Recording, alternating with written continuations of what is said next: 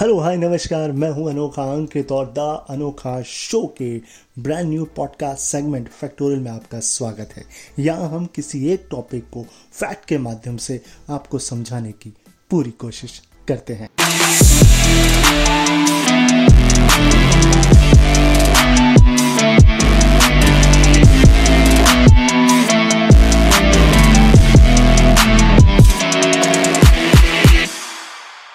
आज का एपिसोड खास तौर से उन लोगों के लिए है जो अभी अभी पेरेंट्स बने और उन्हें एक सवाल ज़रूर सताता रहता होगा और वो ये कि आपके यानी कि हमारे बच्चों का भविष्य कैसा होगा? वो साधारण होंगे या असाधारण होंगे देखिए, बाकियों को जाने की ज़रूरत नहीं है क्योंकि आप भी कभी ना कभी इसी स्टेज पर पहुँचेंगे। और मान लीजिए नहीं भी पहुँचे तो आपको अपने परिवार के या आसपास के भाई बहनों या कजन्स की तो यही सेम सवाल की टेंशन होती होगी। देखिए, हम ये जान तो सकते हैं कि हमारा बच्चा एक्स्ट्रॉनरी कब कहलाता है। लेकिन इसके पीछे भी दो थॉट ऑफ़ माइंड्स हैं, या थॉट ऑफ़ पीपल्स हैं। एक थॉट ऑफ़ पीपल जो न्यूरो साइंटिस्ट और न्यूरो साइकोलॉजिस्ट का है, और वो ये कहते हैं कि जिन बच्चों का आईक्यू लेवल औसत से ज़्यादा होता है वो ईश्वरी दिन कहलाते हैं। लेकिन एक दूसरा थॉट ऑफ़ पीपल का ग्रुप है, जो एक, जो कि शिक्षकों और स्पोर्ट्स कोचेस का है, वो ये कहते हैं कि हमें इसमें उन बच्चों को भी शामिल करना चाहिए जो किसी न किसी फ़ील्ड में असाधारण प्रतिभा का प्रदर्शन कर रहे हैं। सही भी है। वो स्पोर्ट्स भी हो सकता है, साइंस, लिटरेचर, आर्ट्स, कुछ भी हो सकता है। ये बहस कहीं जाने वाली नहीं है।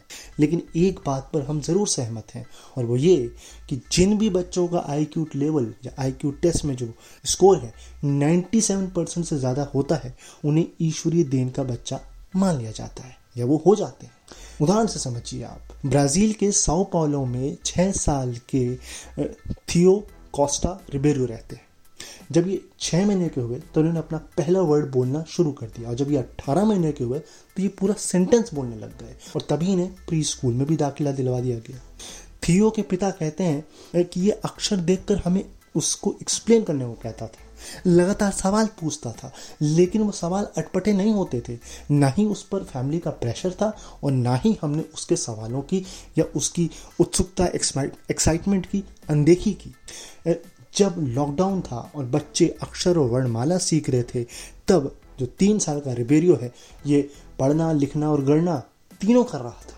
और जुलाई 2021 में इनके पेरेंट्स को मीटिंग के लिए स्कूल में बुलाया गया और बोला गया कि आपका जो बच्चा है, उसका जो प्रदर्शन है, वो औसत से कहीं ज़्यादा है। इसका एक बार आप आईक्यू टेस्ट करा लीजिए। फिर क्या? पेरेंट्स पहुँचे न्यूरोसाइकोलॉजिस्ट के पास। उसने रिबेरियो का जो है भावनात्मक और बौद्धिक दोनों टेस्ट किया और फिर जब रिज़ल्ट आया तो पेरेंट्स चौंक गए। क्योंकि न्यूरोसाइकोलॉजिस्ट का कहना था कि इसका जो आईक्यू लेवल है, वो ईश्वरी देन वाले लेवल से भी कहीं ज़्यादा है। तो उनके फादर ने बोला, ठीक है, मगर अब हम इस बच्चे का करें क्या? सही बात है। अब करें क्या?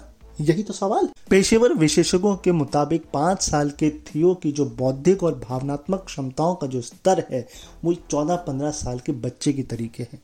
लेकिन इसका मतलब ये नहीं है कि वो आम बच्चों जैसा कुछ नहीं करता है। उसको भी अक्सर बाहर जाना, दोस्त बनाना, खेलना, शारीरिक शिक्षा की क्लास लेने में आनंद आता है। डायनासोर के बारे में जानकारियाँ जुटाना उसका पैशन बन चुका है। उसने अपना खुद का यूट्यूब चैनल भी स्टार्ट कर दिया है। थियो के पिता बताते हैं, कभी वो छः साल के बच्चे की तरह डायनोसॉर के साथ खेलना चाहता है, कभी कार्टून देखता है, कभी वीडियो गेम खेलता है और कभी उसका टीनेज अवतार जाग जाता है और दार्शनिक बातें शुरू हो जाती हैं। वो ये भी कहते हैं आगे कि हमने उसे रिप्रोडक्शन और जेनेटिक कोड्स के बारे में जानकारी दे दी है। देखिए, हमें और आपको ये बात इतनी कम उम्र में तो ना ही बताई जाए। और अगर बहुत ज़्यादा आगे चलकर हमें पता भी लगे तो वो हमें या तो स्कूल के टीचर से, किताबों से या फिर अपने दोस्तों से, मगर आजकल ये बातें हमें पॉडकास्ट और यूट्यूब के माध्यम से या वीडियोज़ के माध्यम से आसानी से प्रोवाइड हो जाती हैं। लेकिन ये अच्छा है, देखकर अच्छा लग रहा है कि पेरेंट्स अपने बच्चे से खुलकर ओपनली बात कर रहे हैं। इसके कारण दो ही हैं पेरेंट्स भी ओपन है और बच्चा है जो है, वो खुद भी एक्स्ट्रा ऑर्डनरी है और उनके पेरेंट्स की जो अचरज का जो ठिकाना है, वो फरवरी 2022 में भी रहा। जब अधिक आईक्यू लेवल वाले सोसाइटी मेंसा इंटरनेशनल में सबसे कम उम्र का शामिल होने वाला ब्राज़ीली थियो बना और वो अन्य बच्चों की तरह भी जो है, आम बच्चों की तरह फुटबॉल और संगीत भी सीख रहा है। लेकिन थियो के पिता कहते हैं, मुझे यहाँ तक पहुँचने में प्रॉब्लम्स भी बड़ी आई हैं। जैसे कि इन बच्चों के लिए ना सरकारें और ना ही स्कूल कुछ करते हैं। उनका ये दावा है कि उसे अपने बच्चे के प्राथमिक स्कूल में दाखिले के लिए जो है कोर्ट तक जाना पड़ा।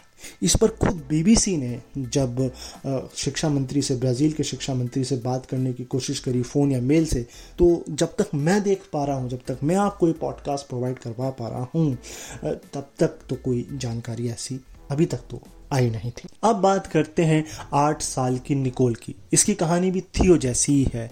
ये जब छः महीने की थी, तब इन्होंने अपना पहला शब्द बोला, डैड। जब एक साल की हुई, तब इसके लिए गुड़िया वगैरह जैसे खिलौने लाने लगे। लेकिन इनकी माँ जैसे कि बताती हैं कि इसका फेवरेट खिलौना तो पेपर और पेंसिल था। जब दो साल की थी और नर्सरी क्लास में थी, तब ये अपने बच्चों से, यानी कि नर्सरी क्लास में अन्य बच्चों से काफ़ी ज़्यादा बेहतर थी। 2021 में जब ये सात साल की हुई, तब इनका एडमिशन जो है रियो डिजनेरियो के एक स्कूल में कराया गया।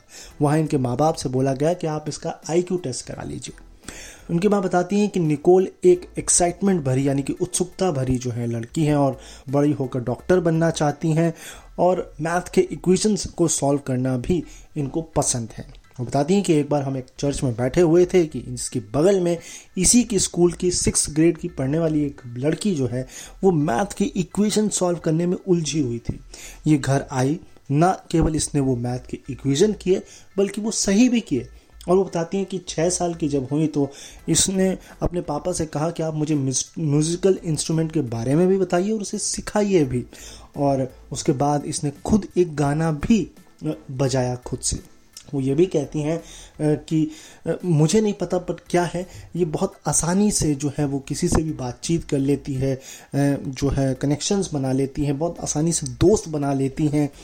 और ये जो है, वो भी जो मेंसा इंटरनेशनल है, ब्राज़ील का, यानी ब्राज़ील मेंसा जो है उसकी सदस्य हैं।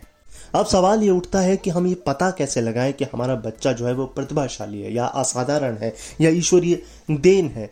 तो देखिए इनिशियल्स तो आपको पता लग सकते हैं, यानी कि शुरुआती संकेत आपको पता लग जाएँगे, लेकिन उस शुरुआती संकेत में आपको जो है जल्दबाजी नहीं करनी है, क्योंकि जल्दबाजी में प्रतिभा का आकलन नहीं होता है। इसके पीछे कई सारे परीक्षण होते हैं। रॉकेट साइंस नहीं कि केवल आपने आईक्यू टेस्ट करा लिया तो आपको सब कुछ पता लग जाएगा। कुछ लोग इसमें जुड़ते हैं, जैसे कि न्यूरोसाइकोलॉजिस्ट मनोवैज्ञानिक शिक्षाविद और सब्जेक्ट स्पेशलिस्ट जिन्हें हम विषय विशेषज्ञ भी कहते हैं, ये लोग जब जुड़ते हैं एक साथ, जब ये आकलन करते हैं, तब पता लगता है कि वाकई में आपका बच्चा प्रतिभाशाली है। मैं कुछ पॉइंट्स बता रहा हूँ। इन पॉइंट्स को कॉपी पेन निकाल लीजिए, इसको नोट कर लीजिए, क्योंकि ये चीज़ें जब आपको दिखेंगी, तब आपको पता चलेगा कि हाँ वाकई में हमारा बच्चा प्रतिभाशाली है। सबसे पहले है तीव्र जिज्ञासा, यानी कि उसकी जिज्ञासा कितनी है इंटरेस्ट कितना है किसी चीज़ को जानने का, कि वो क्या है, कैसी है, क्यों है। इसके अलावा उसकी जो वोकेबलरी है, वो उसकी उम्र से ज़्यादा है। यानी कि वो है तो छः साल का बट उसकी वोकेबलरी चौदह पंद्रह साल के बच्चे जैसी है। उसके सीखने में आसानी, यानी कि वो कितनी आसानी से किसी चीज़ों को सीख लेता है। इसके अलावा त्वरित जो है तार्किक क्षमता उसमें होती है। नेतृत्व, आत्मविश्वास होता है, रचनात्मक होती है, अच्छी याददाश्त होती है। और लक्ष्य का पीछा करने की उसके जो दृढ़ता होती है। ये और व्यवहारिक अवलोकन, ये कुछ पॉइंट्स हैं जो अगर आप जान लेंगे, समझ लेंगे, तब आपको पता लग जाएगा। लेकिन प्रॉब्लम्स और होती हैं। अगर आपके बच्चे की प्रतिभा का आकलन नहीं हो पाया टाइम पर, या हो ही नहीं पाया तो स्कूल में उसकी रुचि बदल सकती है, उसके इंटरेस्ट बदल सकते हैं, और उसको बिहेवियर पैटर्न्स जो है, उसमें प्रॉब्लम्स में वो विकसित हो सकती हैं, यानी उसके बिहेवियर में प्रॉब्लम आ सकती हैं। इसीलिए न्यूरो साइंटिस्ट डॉक्टर फेबिनो बता बताते हैं कि जिन बच्चों की प्रतिभा को के, को प्रोत्साहन नहीं मिलता है, प्रतिभाशाली बच्चों का, उन उसके हिसाब से उनको ग्रेड नहीं मिलते हैं तो वो उत्साहित नहीं हो पाते हैं। और इसके अलावा जो स्कूल में टीचिंग पैटर्न्स है, या फिर जो जो सब्जेक्ट पैटर्न है, यानी कि शिक्षा पद्धति, यानी कि जो पढ़ाई पढ़ाई जा रही है और जो क्लास में पढ़ाया जा रहा है, अगर वो रिपीटेड है, तब भी बच्चा जो है वो अपना विकास नहीं कर पाता है और वो इरिटेट होता है उस चीज़ों से। और ब्राज़ील और अन्य कई देशों में तो कोई ऐसा मैकेनिज्म भी नहीं है कि जिससे हम प्रतिभाशाली बच्चों को पकड़ पाएँ या उनको जान पाएँ।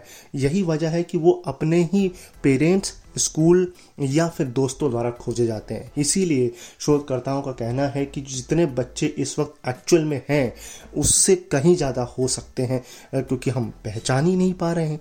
तो ये कुछ प्रॉब्लम्स हैं। अगर आपका बच्चा प्रतिभाशाली है या नहीं है, उसको कुछ मिल पा रहा है या नहीं मिल पा रहा है। क्या चीज़ है जो असाधारण बनाती है? विशेषज्ञों के अनुसार असाधारण बच्चों के मस्तिष्क के कुछ क्षेत्रों में ग्रे मैटर की मात्रा अधिक होती है, और इससे सिनेप्स यानी कनेक्शन स्थापित करने की क्षमता सामान्य से अधिक तेज़ी से काम करती है। ऐसा इसलिए है क्योंकि ग्रे मैटर फ्रंटल कॉर्टेक्स के साथ साथ सोच को प्रभावित करने वाली कुछ संरचनाओं को प्रभावित करता है। डॉक्टर अब्रू कहते हैं, असाधारण तौर पर प्रतिभाशाली लोगों के दिमाग अलग अलग होते हैं।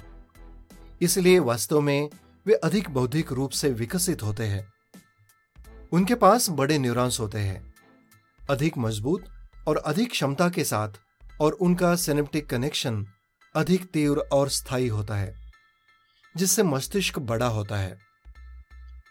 उन्होंने ये भी बताया, इसमें प्री फ्रंटल कॉर्टेक्स शामिल है, जो मानव मस्तिष्क में निर्णय लेने, तर्क करने, रोकथाम याददाश्त और ध्यान के लिए जिम्मेदार होते हैं।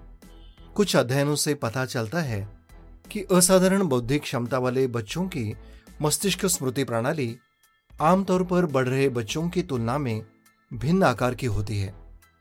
दूसरे विश्लेषक इस बात पर ज़ोर देते हैं कि प्रतिभाशाली बच्चों के पास अधिक एकीकृत और बहुमुखी मस्तिष्क तंत्र होता है। मिन्सा ब्राज़ील की मनोविज्ञान पर्यवेक्षक प्रिसिला जाइया भी बताती है कि असाधारण प्रतिभा कोई चिकित्सीय स्थिति नहीं है। उन्होंने कहा यह एक न्यूरो डेवलपमेंटल डिसऑर्डर नहीं है, बल्कि व्यक्ति की कार्यप्रणाली है। हम असाधारण प्रतिभा को रचनात्मक और मनोवैज्ञानिक पहलू के रूप में समझते हैं। इन सब के अलावा ब्राजीलिया काउंसिल ऑफ़ गिफ्टनेसनेस ने जो प्रतिभाशाली लोग हैं, उनको दो वर्गों में बांटा है। एक वर्ग शिक्षाविदों का जो कि अधिक ग्रेड प्राप्त करता है और विज्ञान में रुचि लेता है। मतलब पढ़ाकू किस्म के लोग या जो क्रिएटिव नहीं होते, क्योंकि जो दूसरा वर्ग इन्होंने बनाया है, वो क्रिएटिव लोगों का बनाया है, जहाँ पर रचनात्मक लोगों का ग्रुप इन्होंने बनाया। देखिए, ये नई बात नहीं है। ये पूरी दुनिया में है। आप दो तरीके से ही लोगों को डिफाइन करते हैं। एक या तो क्रिएटिव लोग हैं, उनको प्रतिभाशाली मानते हैं, और एक पढ़ाकू लोग हैं, उन्हें प्रतिभाशाली मानते हैं। ये रियलिटी है, ये हार्श रियलिटी हार्ड रियलिटी से कहें ये दुनिया की लेकिन आपको एक और नज़रिए से भी इसे देखना चाहिए कि ये कहा भी गया है कि ये जो लोग होते हैं प्रतिभाशाली, ये थोड़े से जो है संवेदनशील होते हैं। इसके अलावा भावनात्मक तरीके से भावनात्मक लोग भी ये होते हैं। और इसके अलावा उनकी दुनिया पर भी जो है नज़र रहती है। यानी कि कुल मिलाकर ये वाले इनोसेंट्स होते हैं और सेंसिटिव लोग होते हैं। तो ये था आज का एपिसोड आई होप आपको पता लगा होगा कि आपके बच्चे में आ, क्या कमी है क्या खूबी है और आपको फ्यूचर में चल के उस पर कितना ध्यान देना है और कैसे ध्यान देना है।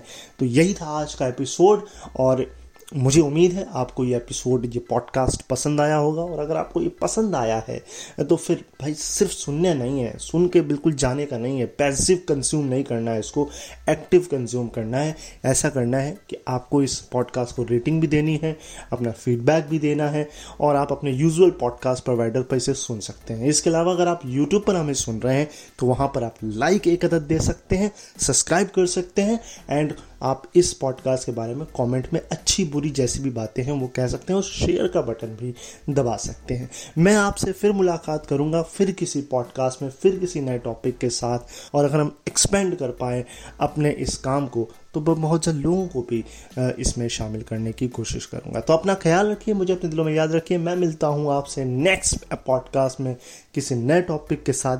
तब तक के लिए बाय बाय